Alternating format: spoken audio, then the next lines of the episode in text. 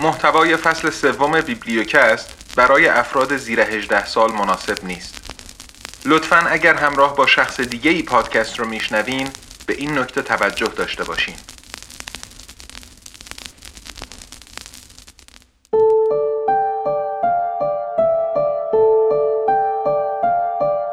سلام من سید ابراهیم تقوی هستم و این بیبلیوکسته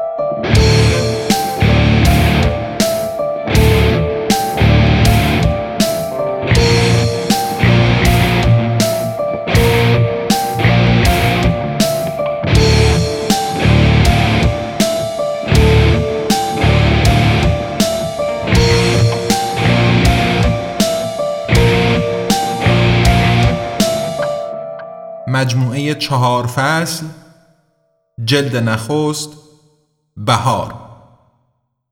نوشته احمد رضایی با صدای سید ابراهیم تقوی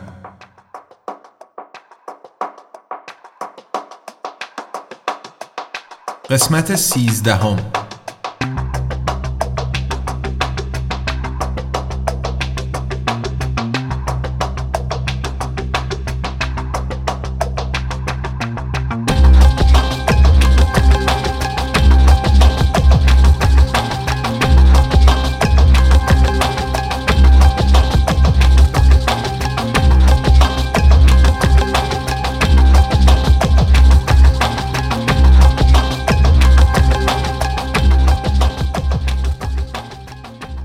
فصل 25 خیشتن دوم مثل آب برای مدار.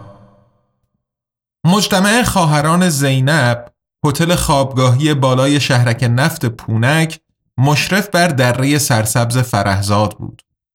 از پشت بام خوابگاه حتی می توانستی گوشه ای از دیوارهای سبز و آبی اسلیمی پوش شهرک جنت الالیا را ببینی. بهشتی زمینی که محل زندگی روحانیون بود. برای ساختن جنت الالیا قسمتی از کوه را بریده و تا خود مازندران گذرگاهی به عرض یک کیلومتر در دل کوه ها کشیده بودند. تنها جای تهران که هوای شمالی با بوی دریا داشت همین شهرک بود و هر از گاهی کمی از آن هوای بهشتی به هتل خوابگاهی هم می رسید. یکی از جاهای جدید شهر بود که گنبد نداشت. ستونهای عظیم از آن بالا نرفته بود که به گنبد سبزی بلوری ختم شود که مثلا جلوی تشعشوهای مزر خورشید را بگیرد و آمار سرطان پوست و جهشهای ژنتیکی را کم کند. مثل هر جایی که عناصر ارزشمند نظام در آن زندگی یا کار می کردند، آن اطراف را تا کیلومترها از وجود تهدیدهای بالقوه و بالفعل پاک کرده بودند. برای همین آتی داشت در گذرگاه تمیز و خلوتی که پیشترها در رئی سرسبز و پر از مراکز تفریحی بود قدم زنان به سمت خانه خوابگاه می‌رفت. مسیر خلوت را برای این پیاده می‌رفت که آنجا می توانست فکر کند و نقشه هایی را بکشد که شلوغی و سر و صدا و بی مقدم حرف زدنهای دیگران در دفتر شرکت در نطفه خفشان می کرد. برای رفتن این مسیر نیازی به فکر کردن نداشت و ذهنش به طور کامل مشغول نقشه بود. ساعت را نگاه کرد. هشت بود. هوا تقریبا تاریک بود. با خودش گفت منصور دیگر باید خانه باشد. تماس گرفت و منصور روی زنگ سوم برداشت. آتی تصویرش یواش یواش جلوی چشم آتی داخل پنجره ای ظاهر شد. سر و وضع منصور مرتب بود. خانه هم مرتب بود. منصور مهمان داشت؟ آتی گفت سلام گرفتی؟ منصور گفت گرفتم ببین درست فهمیدم برنامهش چند تا گزینه می‌گیره برای حساب کردن مقدار برق بین خودشان قرار گذاشته بودند که مثلا قرار است آتی برای پیشبینی محاسبه میزان مصرف برق برای منصور برنامه موبایلی پیدا کند و به این ترتیب آتی برنامه خودش را از طریق پیامرسان کفیل در این پوشش برای منصور میفرستاد. آتی گفت درسته.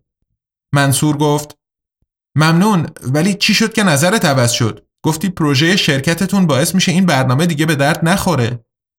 آتی مکسی کرد و گفت می‌دونی این وسط همه چی ممکنه پیش بیاد.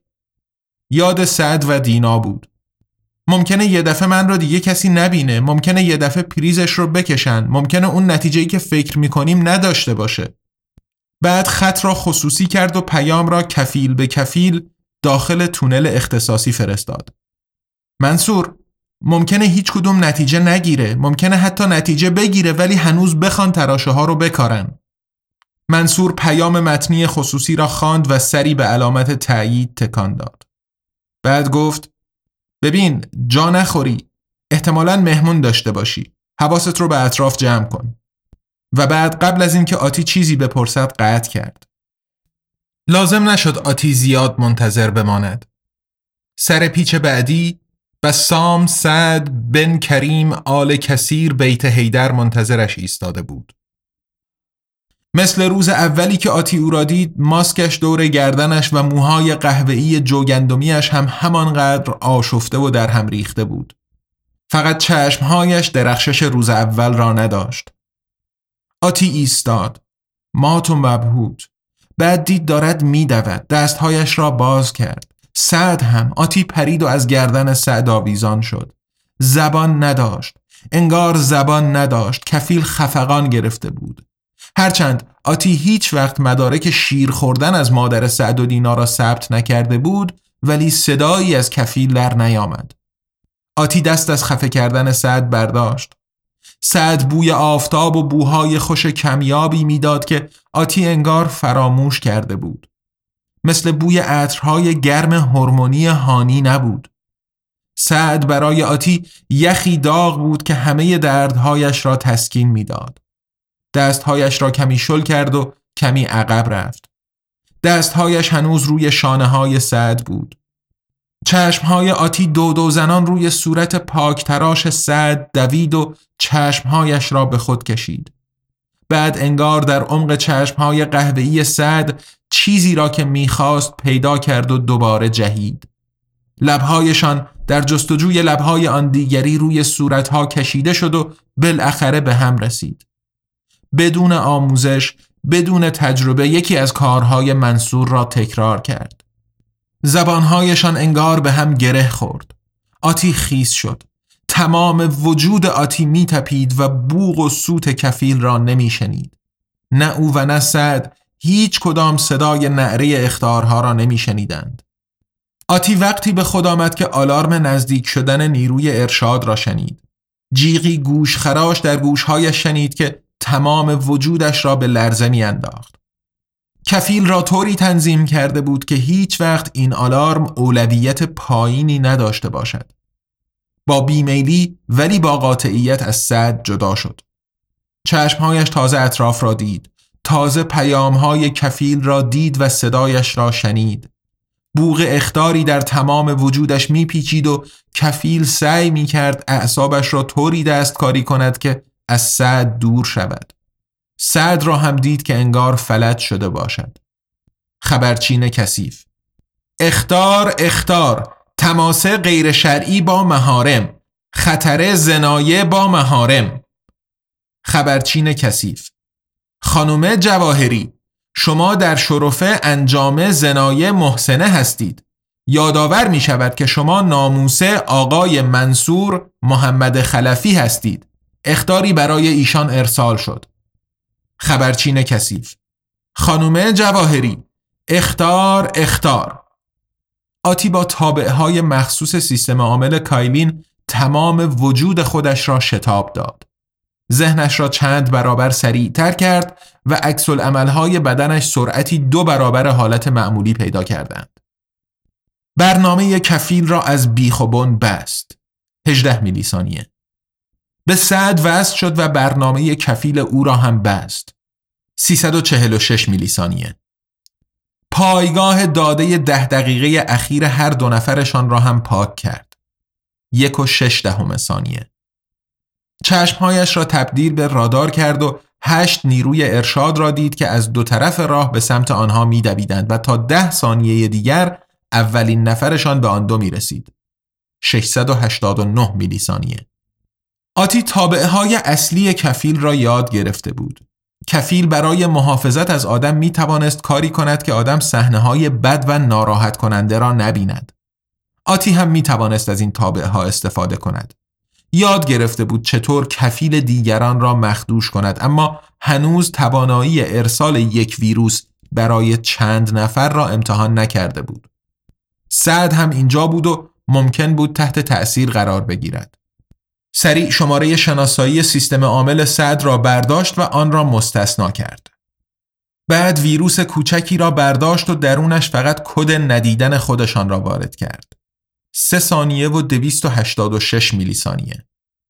روی شبکه برد نزدیک تراشه دولت الکترونیک برنامه را برای هر کسی که در برد بود پخش عمومی کرد و با مقاومت دیوار آتش تراشه ها روبرو شد.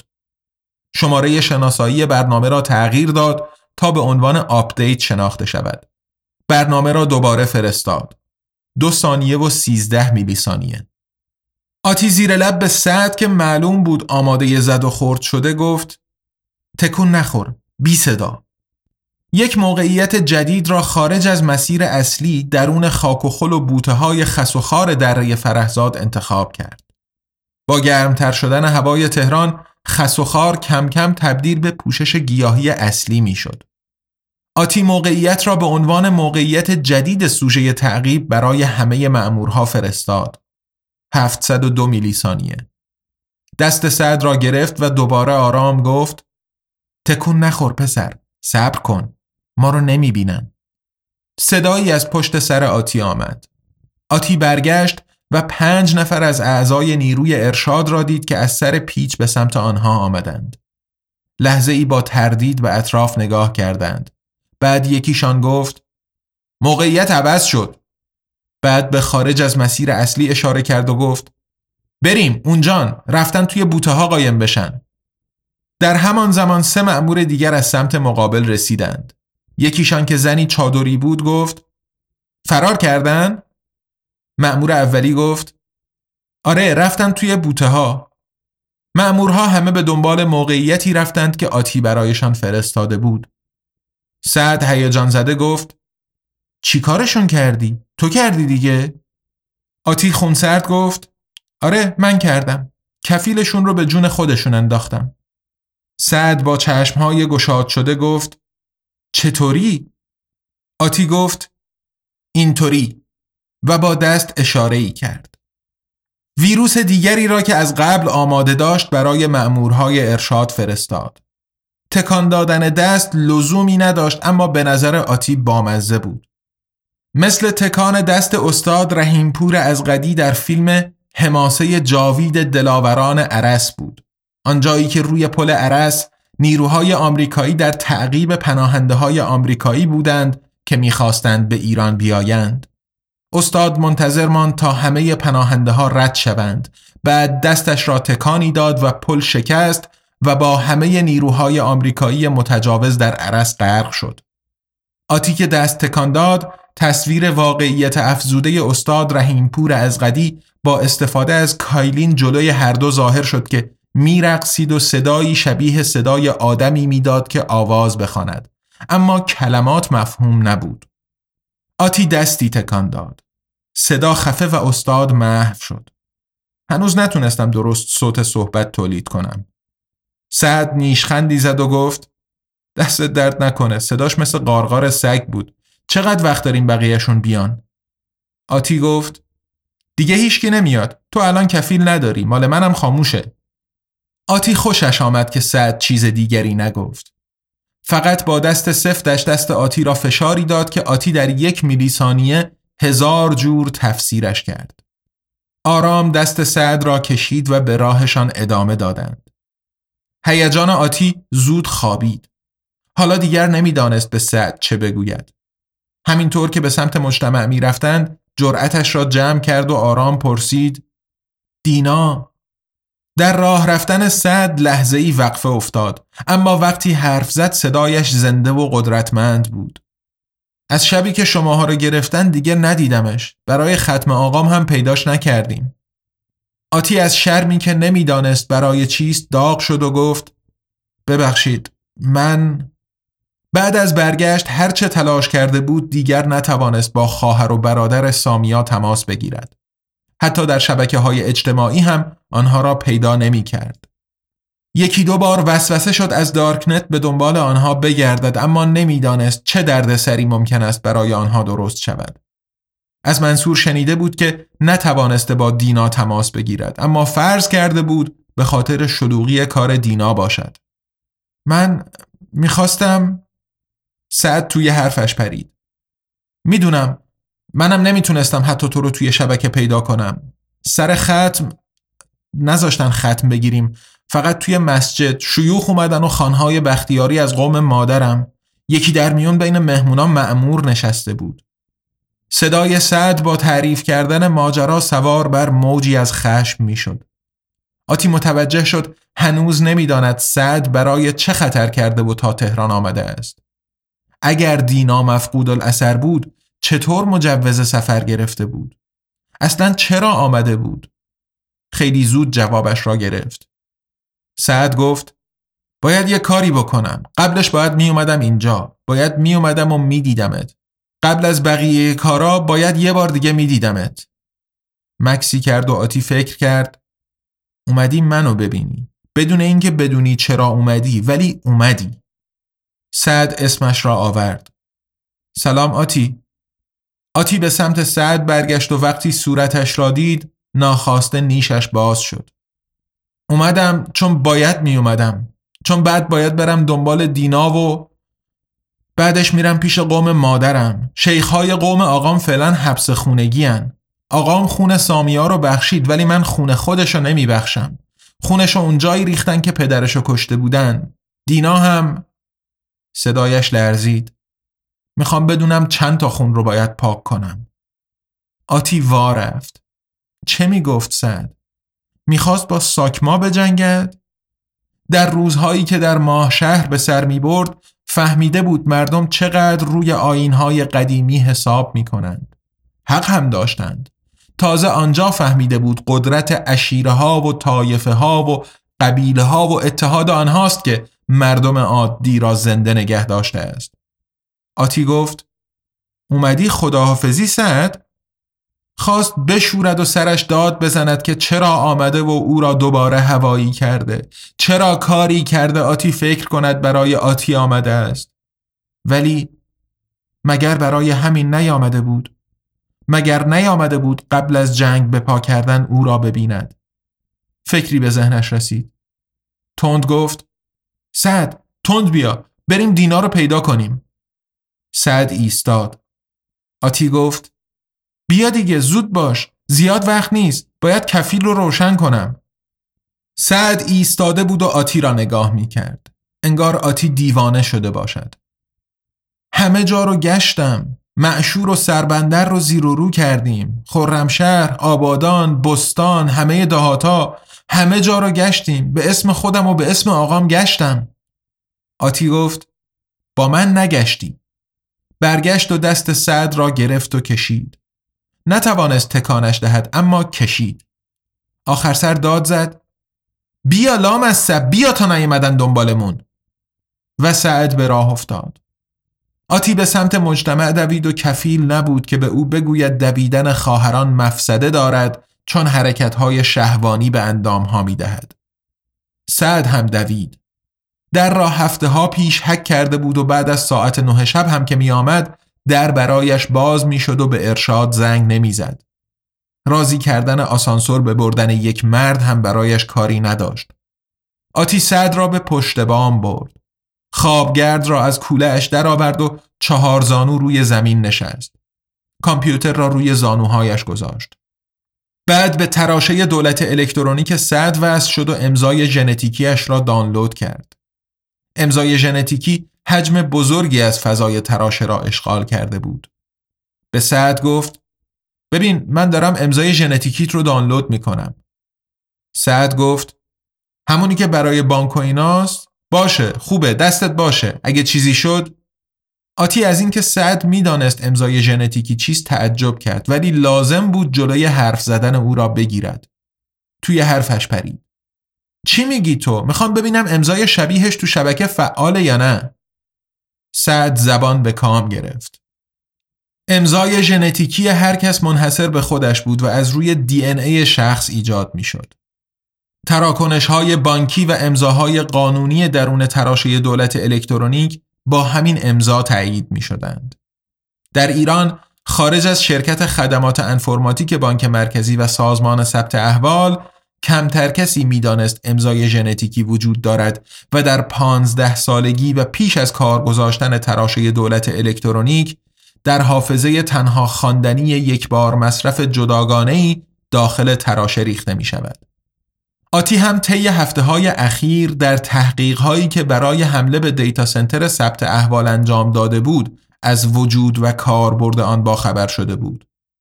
تازه فهمیده بود دی ای وجود دارد و چیست. آتی همه این اطلاعات را بلعیده بود و هنوز هم تشنه بود. پشت بام را انتخاب کرده بود که هم کسی مزاحم آنها نشود و هم بتواند آنتن شرکت پرداز صنعت را ببیند و مستقیم و بدون واسطه به شبکه آن وصل شود. از طریق شبکه شرکت به سیستم پرداخت وصل شد و با کمک موش سیاه به دنبال امضای ژنتیکی شبیه سعد گشت. حدس می‌زد به خاطر خواهر و برادر بودن و شباهت دی ای آنها با همدیگر و روش های اقتصادی برنامه نویس های چینی امضای ژنتیکی آنها هم شبیه هم باشند. موش سیاه برنامه ای بود که برای مأموریتی که در پیش داشتند از روی موش سرخ نوشته بود. هوش مصنوعی قدرتمندی که قرار بود تراکنش های کلیدی را پیدا کرده و نابود کند. برنامه را که اجرا کرد ناخداگاه دست راستش را به سمت موهایش برد تا با انگشت موهایش را شانه کند. دستش به مقنعه چادر ملی خورد. با خشونت مقنعه را از سرش کند مچاله کرد و با شدت به سمت دیوار پرتاب کرد. کش موهایش را هم درآورد و موهایش را با همان دست هوا داد و به دست باد سپرد. تمرکز نگاهش روی خروجی متنی موش سیاه درون چشمهایش بود و چهره و حالت سعد را ندید. در همین موقع موش پیام داد که هدفی فعال در شبکه با شباهت نزدیک پنجاه درصد به امضای صد پیدا کرده است. آتی امضایی را که یافته بود نگاه کرد. نگاهی به سمت صد انداخت و گفت رانیا دینا زینب کسیری هیدری سعد نگذاشت حرفش تمام شود پیداش کردی؟ کجاست؟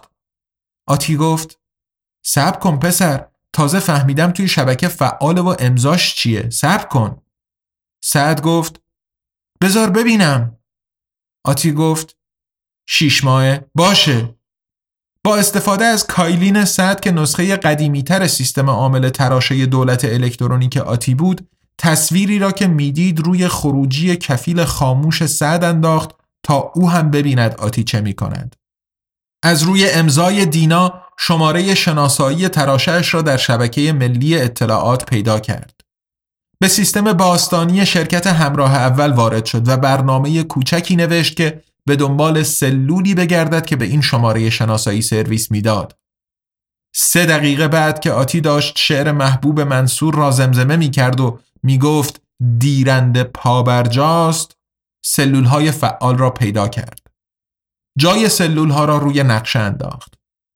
در نگاه آتی و سعد پنجره شروع به بزرگ نمایی و زوم روی نقشه جهان کرد.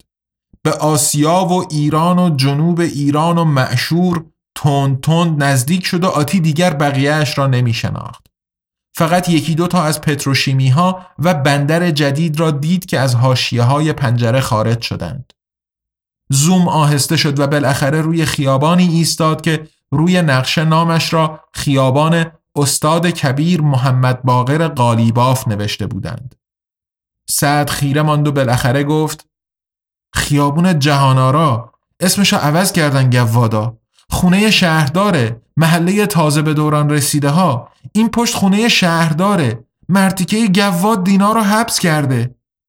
آتی پنجره جای دینا را برای سعد کوچک کرد که گوشه ای از میدان بیناییش را بگیرد. سعد گفت خودشه نه؟ خودشه. بعد گوشیش را درآورد و شماره ای را گرفت. اهلا یاهو؟ الو الو؟ بعد رو به آتی کرد. تلفنم رو قطع کردن. آتی بیمعطلی گوشیش را درآورد. شماره منصور را گرفت و گفت به منصور بگو تو الان زیر نظری. سعد سری تکان داد و گوشی را گرفت و به گوشش گذاشت. لحظاتی بعد گفت الو آقا منصور دینا رو پیدا کرداتی توی خونه مقیمی حرومزاده است شهردار که از اصفهان با حکم تیر فرستادن. به سید نعمه؟ آره دست درد نکنه. گوشی را به آتی رد کرد و گفت میرن دنبالش.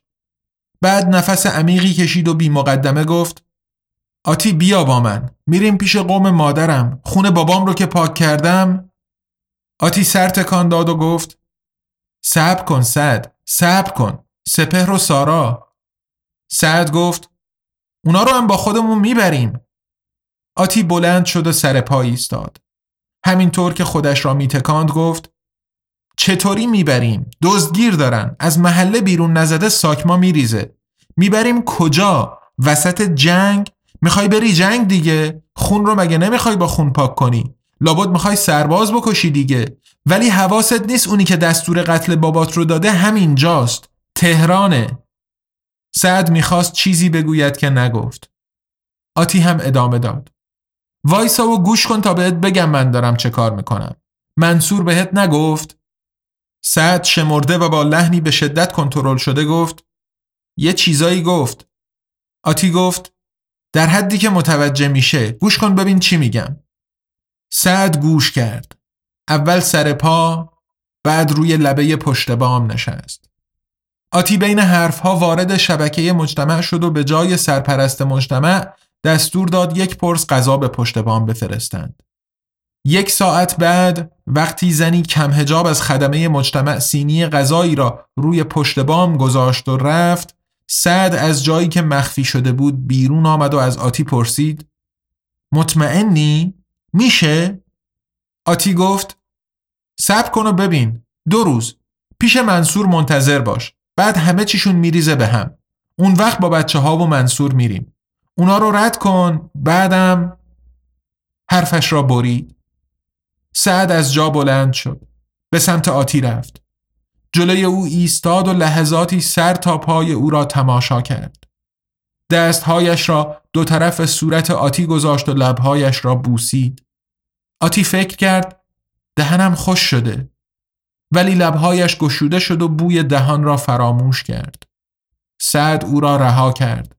بعد یقه چادر ملی آتی را گرفت و باز کرد. سینه آتی که از هیجان بالا و پایین می‌رفت نگاه سعد را گرفت و آتی حس کرد گرما از وجودش فوران می کند. نور محتاب روی پستانهای محروم آتی افتاده بود و آتی فکر می کرد فشارش را حس می کند. دستان سعد دور کمر آتی حلقه شد و او را به خود فشرد. تجربه ای که آتی تا به حال نداشت. نفسش بند آمد و دستهایش را دور شانه های سعد گذاشت. او را می‌خواست همینجا همین حالا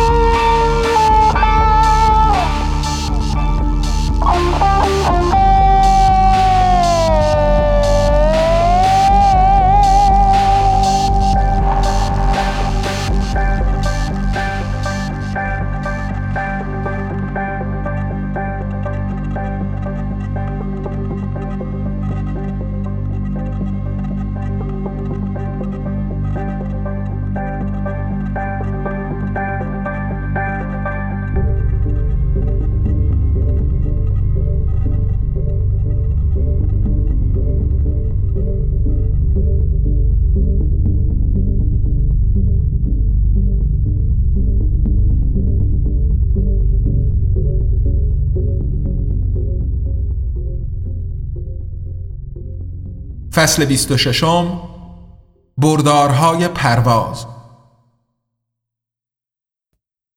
درست جلوی در اصلی ساختمانی که هدف در آن بود ماشین زیر چادری رفت که دور ورودی ساختمان کشیده بودند و هانی و عادل از عقب و آتی از جلوی ماشین پیاده شدند. هانی مثل همیشه کت و شلوار به تن کرده بود و عادل هم با شلوار استتارش تیشرتی با آرم لینوکس شریف زیر کتی کازرونی پوشیده و چفیه‌ای هم مثل دستمال به گردنش بسته بود. آتی با لباس مردانه دست و پایش را گم کرده بود. کت و شلوارش از همان جنس کت و شلوار هانی بود. فقط پیراهن هانی یقه دیپلمات بود و یقه آتی بالهای دراز داشت و آدم هانی که به او لباس پوشانده بود طوری او را آراسته بود که یک دکمهش باز میماند و قلب آتی می‌خواست از همان شکاف بیرون بیفتد. موهایش را روی گردنش سفت بسته و کلاهگیسی رویش سر کرده بود. خودش را در آینه ندیده بود که کفیل متوجه نشود لباس مردانه پوشیده و او را بعد از جریمه و جلسه های روزانه اجباری با پشتیبان وارد فهرست سیغه های جماع با تنوع نکند که از دیوانه هایی پر بود که محرومیت جنسی ملی را تبدیل به فتیش های جدید و هولناک کرده بودند. چون خودش را ندیده بود نمی‌دانست چه شکلی است و یک دفعه فهمید مثل بچگی ها قبل از اینکه برایش استاد رائفی پور را تخصیص دهند ته دلش به استاد محسن رضایی متوسل شده است. هانی دستش را به حسگر روی ستونی وسط ورودی زد و در برایشان باز شد. وارد شدند و سه نفری با هم ماسک های بیرون ساختمانی را از صورت برداشتند. هانی زیر ماسک فلزیش ماسک داخل ساختمان نداشت اما کسی جلوی او را نگرفت. نگهبانی جلو آمد و هانی قبل از اینکه طرف حرفی بزند گفت با دکتر کشانی جلسه داریم شرکت پرتو داده و منتظر جواب نگهبان نشد کسی به دو نفر دیگر هم کاری نداشت اما در عوض صدای آژیر کفیل در گوش آتی بلند شد و کفیل برای آتی نوشت خبرچین کثیف.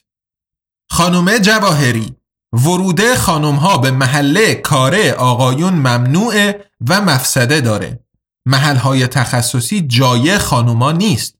چهل روبل جرینه و اطلاع به سرپرسته. بعد آژیر قطع شد و کفیل روی نوشته خودش اصلاحیه زد و نوشت خبرچین کثیف با مجوزه شماره 124 میم 1440 همراهی شما با مدیرانه ارشده شرکت پرداز صنعت مجاز است. لابی ساختمان شلوغ بود. پر از جعبه هایی که در زیر آرمی که آتی به زور توانست در آن تلماسه و نخل و یک تمساه و کوه را تشخیص داده و سر در بیاورد نوشته است مکوران پرداز سازند نوشته ساخت ایران را بر خود داشتند. عادل پرسید اینا چیه؟ هانی بدون اینکه برگردد گفت اینا به اصطلاح محصول شرکتشونه نیمه هادی پردازش نوری که جای سرور کار می‌کنن هنوز دارن دمو میدن و اینور اونور نشون میدن آتی در شبکه ملی اطلاعات دنبال اسم شرکت گشت و تا به آسانسور انتهای لابی برسند چند ثانیه از فیلمی را دید که در سیستان و بلوچستان کارخانه تخلیص سیلیکون از ماسه های صحراهای همان استان نیمه های نوری درست می کند و نزدیک بود شاخ درآورد. یواش گفت مطمئنی درست اومدیم؟ هانی به سمت او برگشت و گفت نمی بینمت درست ولی شوخی می‌کنی؟ آره دیگه درست اومدیم. اسمش همینه. آره کار تولیدم می‌کنن. ما کاری با اون نداریم. یه دیتا سنتر ثبت احوال اینجاست. آتی فیلتری نوشته و روی کفیل هانی و عادل انداخته بود تا تصویر آتی را درست نبینند و نتوانند هویت او را شناسایی و گزارش پوشیدن لباس مردانه برای او رد کنند. هانی ادامه داد کسی که اطلاعات رو داده معتبره کارفرماش از همونایی که همین دیتا سنتر رو راه انداختن مال سامان سرمایه هماست هانی با خیال راحت حرف می‌زد چون یکی از بهترین ساعتهای اختلالزای صوتی را به مچ دستش بسته بود. ساعت میدانی به قطر دو متر ایجاد می کرد که هر کس بیرون آن گوش ایستاده بود صدای آدمهای داخل را مثل وزوزی غیرقابل شناسایی میشنید. از بابت لبخانی با پردازش تصویر هم نگرانی نداشت. چیزی شبیه کرمهایی که آتی در معشور برای در رفتن از دوربین های شهری استفاده کرده بود درون آرایش صورتش داشت. آتی دیگر چیزی نگفت. باید حک آسانسور را شروع می کرد. فقط هم تراشه دولت الکترونیک و شبکه ضعیفش را برای این کار داشت. همانطور که قرار بود هر سه نفر وارد یکی از آسانسورهای گوشه سالن شدند. هانی با سر اشاره‌ای به دوربین داخل آسانسور کرد و شش ثانیه بعد آتی صدای عادل را در گوشش شنید. دوربینا قطع شد. آتی فرصت جواب دادن نداشت. او هم مشغول بود. ولی مشغول کاری سختتر از اشباع کردن کارت شبکه دوربین های چینی که تمام توان تراشه دولت الکترونیکش را می گرفت. از داخل لابی چند تا از شبکه های بیسیم داخل ساختمان را نشان کرده بود و همزمان روی همه مشغول حمله جعل هویت بود تا بالاخره توانست وارد شود. از آنجا شبکه حراست را پیدا کرد که سعی کرده بودند جدا باشد اما در هر صورت مجبور بودند به بیرون متصلش کنند. آتی از همان سوراخ وارد شبکه حراست شد. پشت عینک پولاریزه‌ای که زده بود چشمهایش به سرعت حرکت می کردند و همانطور فرمانها را روی سرورهای پراکسی پرداز صنعت تایپ می کرد. آتی در ثانیه هفتم دسترسی آسانسورها را به دست آورد و آسانسور را متوقف کرد. آلارم توقف آسانسور را هم غیر فعال کرد. بعد بدون صدا گفت آسانسور مال ماست.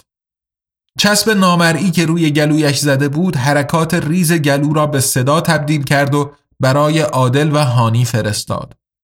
هانی گفت من باید برم جلسه. اول شما رو برسونیم. آتی دستوری داد و آسانسور به راه افتاد و هشت ثانیه بعد در طبقه 63 برج به اصطلاح 60 طبقه ایستاد و در باز شد. عادل گفت دوربینای طبقه رو قطع کردن. آتی سر تکان داد و جلو رفت. آتی و عادل پیاده شدند و هانی با لبخندی احمقانه دکمه طبقه چهل را فشرد. در آسانسور که بسته شد پیامی از کفیل آمد. خبرچین کثیف. با توجه به ورود به حوزه استحفاظیه ساکما مطابقه دستورالعمل شماره 6 ه 654 و حسب الامره مقامه محترمه دژبانیه ساکما سطح نظارت به سطح چهاره علائمه حیاتی کاهش نموده شد. که این خوب بود. اگر کسی روی مغزش جاسوسیش را نمی کرد خودش با عادل از پس بقیه جاسوس ها و مانع ها برمی آمد. کمی جلوتر آسانسور دیگری بود که دکمه نداشت و کنار در جایی که باید دکمه باشد فقط دو چراغ سبز و سرخ به چشم می‌خورد. چراغ سرخ روشن بود.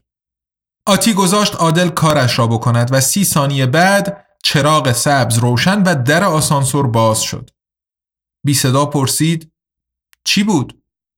عادل گفت روی دیوار 300 400 تا حسگر شناسایی الگوی بوی بدن بود که با تصویر دوربینا ترکیب میشه. نیشخندی زد و گفت ولی تهش فقط یه شرط داشت که منم توی حافظش هر جا صفر بود نوشتم یک. هیچی. باز شد دیگه. ثبت می‌کنه کی اومده کی رفته؟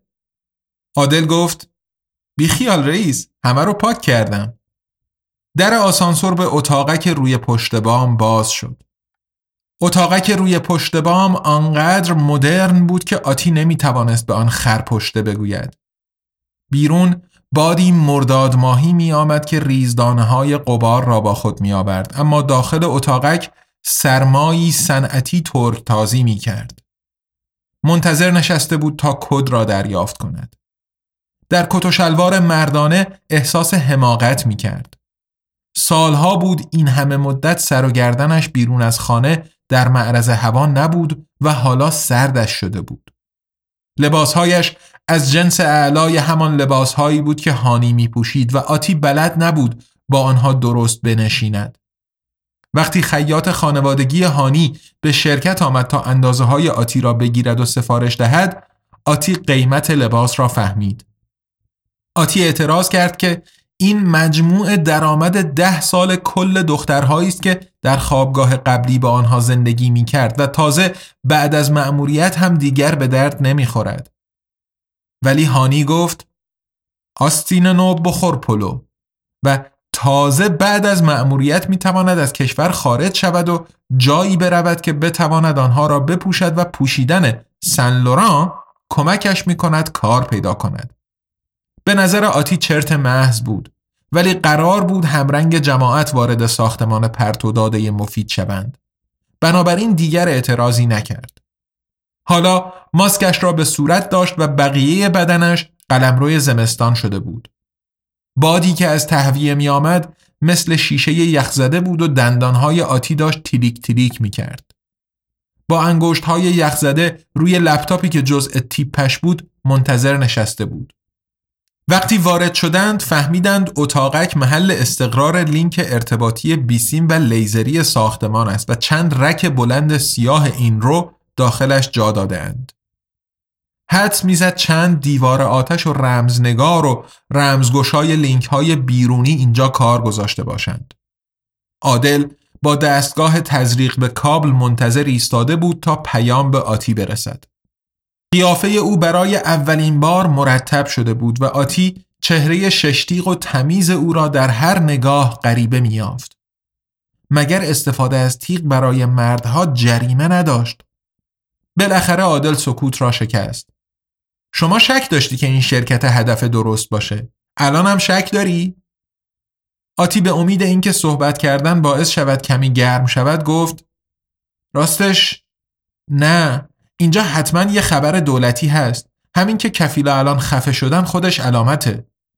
همین موقع بود که کد رسید. آتی وست شد. لرزان و یخزده کدها را وارد کرد. برنامه ها را یکی یکی اجرا کرد. هر بار منتظر جواب می‌شد گرمای ناچیز فعالیت قبلی تبخیر می‌شد. وقتی بالاخره توانست به ماشین اصلی متصل شود دیگر تنش چیزی خشکیده بود و تنها انگشتهایش را با قدرت اراده به حرکت واداشته بود. با سر به عادل اشاره کرد و عادل شروع به ور رفتن با دری کرد که به پشت بام باز می‌شد. دری با قفل مکانیکی معمولی که نیاز به کلید داشت. دری محکم و ضد قبار. بالاخره موفق شد کاری را انجام داد که باید می کرد. رونوشت موش سیاه را در یکی از ماشین های ابر پردازشی اجرا کرد و دسترسی های لازم را به آن داد. لپتاپ را بست. لرزان به زحمت از جا بلند شد. لپتاپ را داخل کیف کوچکش چپاند و به زور زیپش را بست. گوشی را توی جیب گذاشت. آنتن را هم به عادل رد کرد. عادل گفت باز نمیشه لعنتی کلید می‌خواد گیر افتادیم اینجا آتی چشمانش را در اتاق چرخاند و چشمش روی کپسول آتش نشانی گیر کرد. بلند شد. کپسول را با دستهای یخزدهش برداشت. بعد آن را در هوا چرخاند و به شیشه در کوبید. شیشه مقاومت کرد و کپسول دنگی صدا داد. عادل که گویا یخ نزده بود کپسول را برداشت و شروع به کوبیدن به شیشه کرد. شیشه شکست و عادل کتش را درآورد و روی زمین روی خورده شیشه های انداخت که داخل ریخته بودند. زانو زد و از شیشه شکسته بیرون خزید. آتی خواست همان کار را بکند اما رد نمی‌شد. صدای عادل از بیرون آمد. برو عقب. آتی عقب رفت. از شیشه سالم بالای در دید عادل چیزی دیلم مانند را لای چهارچوب در گذاشت و وزنش را روی آن انداخت. در قژقژی کرد و قفل شکست. صدای آژیر از سیستم اعلان عمومی ساختمان بلند شد. دست و پای آتی سست شد. به زحمت بلند شد و ایستاد. عادل در را برایش باز کرد و آتی قدم به پشت بام گذاشت. نزدیک بود از اختلاف دما بشکند. دمای بیرون به جرأت بالای پنجاه درجه بود. هاور ماشین هوایی که در ایران چند تایی از آن آمده بود معلق پشت یکی از ساختمانهای بلند مرتبه نزدیک دستخوش نوسان ناگزیر زیر شلاق باد به سرعت نزدیک شد و روی بام توقف کرد. در باز شد و آتی و عادل در هوای پاک غیرمنتظره آن پریدند. آتی منتظر بود. منتظر بود کفیل بمیرد. حالا نوبت فرو ریختن دنیا بود. موش سیاه کدهای هویت کوانتومی را عوض می کرد شماره هویت همه عوض می شد اول هیچ کس چیزی نمی‌فهمید نه ماشین هایی که شماره ها را نگه می داشتند و نه آنهایی که استفاده می کردند. همه چیزهای ثبتی آدم ها سر جایشان می ماند.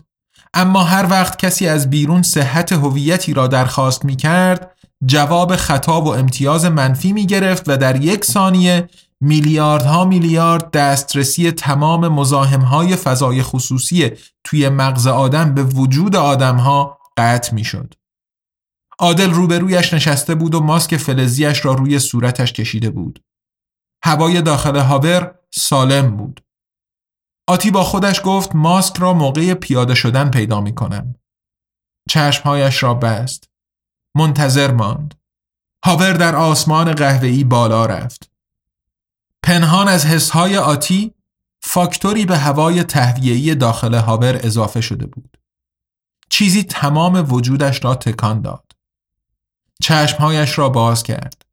وسط جنگ بود. میمونها برگشته بودند. بالهایش را می شناخت. خودش درستشان کرده بود. بالهایش تیغهایی نامرئی بودند درنده هوا. شمشیرش هم. میمونهای آتشین را بین آسمان و زمین تکه تکه می کرد. اما بالهایی که خود آدم ساخته باشد هیچ وقت بالهایی نمی شود که آدم با آنها دنیا آمده باشد.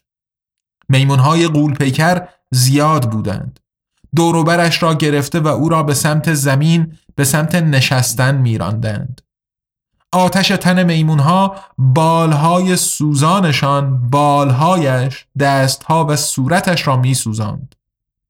میمونهای سرخ و سبز زره های کنگردار چینی به تن اصلا خود سان وکونگ داننده هفتاد و دو دگردیسی در کارزار با امپراتور یشم سبز نیزه ای به بالش گرفت. استخوان لای ورقه فلزی بال را برید و درد توی همه تنش پیچید. بالهایش جادو بود اما نتوانست خودش را نگه دارد و افتاد. سقوط کرد. مثل ستاره صبح پیچیده در شعله ها تا زیر زمین. با صدای آژیر خطر بیدار شد یعنی هاور داشت سقوط می کرد یا به آنها حمله کرده بودند آتی احساس خفگی داشت در تنگنای هاور بیدار شده بود و نفسش به زور بالا می آمد. دست و پایش را از تنگی جان نمی توانست تکان دهد. قبلا فقط یک بار داخل ماشین پلیس هنجار شکنی چون این چیزی را تجربه کرده بود. عادل شلوول روبرویش ولو شده بود. ماسک نداشت. انگار خوابیده بود. داد زد. عادل! عادل! اما عادل تکان نخورد. داد زد. طیبی! آقای طیبی! اما صدایی از اتاقک راننده نیامد. سایه راننده هم روی دیواره نیمه شفاف دیده نمی‌شد. داخل سر آتی وزوز زمختی پیچیده بود. نویز و نوفهی بیگانه و تجربه نشده که غیبت همه حسهای آشنایش بودند. نفس عمیقی کشید. تصمیم گرفت باید خودش را آرام کند وگرنه واقعا دیوانه می‌شد. بدنش را شل کرد تا در فشار کمی راحت تر باشد. چیزی بود که نمی‌فهمید. چشمهایش را بست و ترمینال متنیش را تنها چیزی که کار می‌کرد باز کرد و فهمید چه چیزی سر جایش نیست. هیچ چیز. هیچ چیز سر جایش نبود. جز شبکه خودروی هوایی هیچ شبکه دیگری را نمی‌دید. باید به شبکه خودرو وصل می‌شد و از درون آن می‌دید چه اتفاقی افتاده. شاید از دوربین های داخلی یا بیرونی می‌فهمید چه خبر است و چه بلایی سر راننده آمده است. شاید می‌فهمید عادل چطور شده است و کجا هستند. آتی روی تمام کانال های باند همزمان خودش را به شبکه WAP خودرو وصل کرد. قدرت دیوار آتش شبکه را روی تراشه گرم شدهش حس می کرد. موش را به سمت دیوار آتش راند و خودش روی کانال ها ماند. حمله دیوار آتش خود رو داشت اعصاب درد را تحریک می کرد و موش ورودی ها را روی خروجی برگردان تا آتی از درد نمیرد. وصل شد. جریان های داده به رمز بود اما چندان اهمیتی نداشت. همه رمزها را از هم درید و بازگشایی کرد. در ترمینال پشت چشمهایش محدود به سرعت انگشتهایش روی صفحه کلید نبود. مستقیم به مغز خودرو وصل شد و دستورهایش را پیدا کرد. هوش مصنوعی خیلی محدود بود و او مثل حیولایی بود که از فضا خارج از صفحه منظومه شمسی بر سر دنیا ظاهر شود. از دید هوش مصنوعی نامرئی بود. از قالب دستورها مطمئن نبود اما امتحان کرد. لرزش هاور متوقف شد و فرایند فرود استراری را شروع کرد. ماشین هوایی فرود آمد. آتی چشمهایش را باز و اطراف را نگاه کرد. اثری از عادل نبود. کجا رفته بود؟ نمی‌دانست. اما بعد از پیاده شدن جوابش را پیدا می کرد. آتی بلند شد و زیر سقف کوتاه هاور ایستاد و تنش را کش و قوسی داد. با وجود همه دخالتهایش از اتاق راننده صدایی نمی آمد. حتی هنوز کسی سراغش نیامده بود. feed تصویر بیرون را گرفت تا ببیند چه خبر است. نوفه‌ای خاکستری، نویزی پر از خشخش مثل تلویزیونی پر از برفک کل feed را گرفته بود. فرمان باز شدن در را داد و در هوایی که دیوانه‌وار سالم و تمیز و خنک بود بیرون پرید.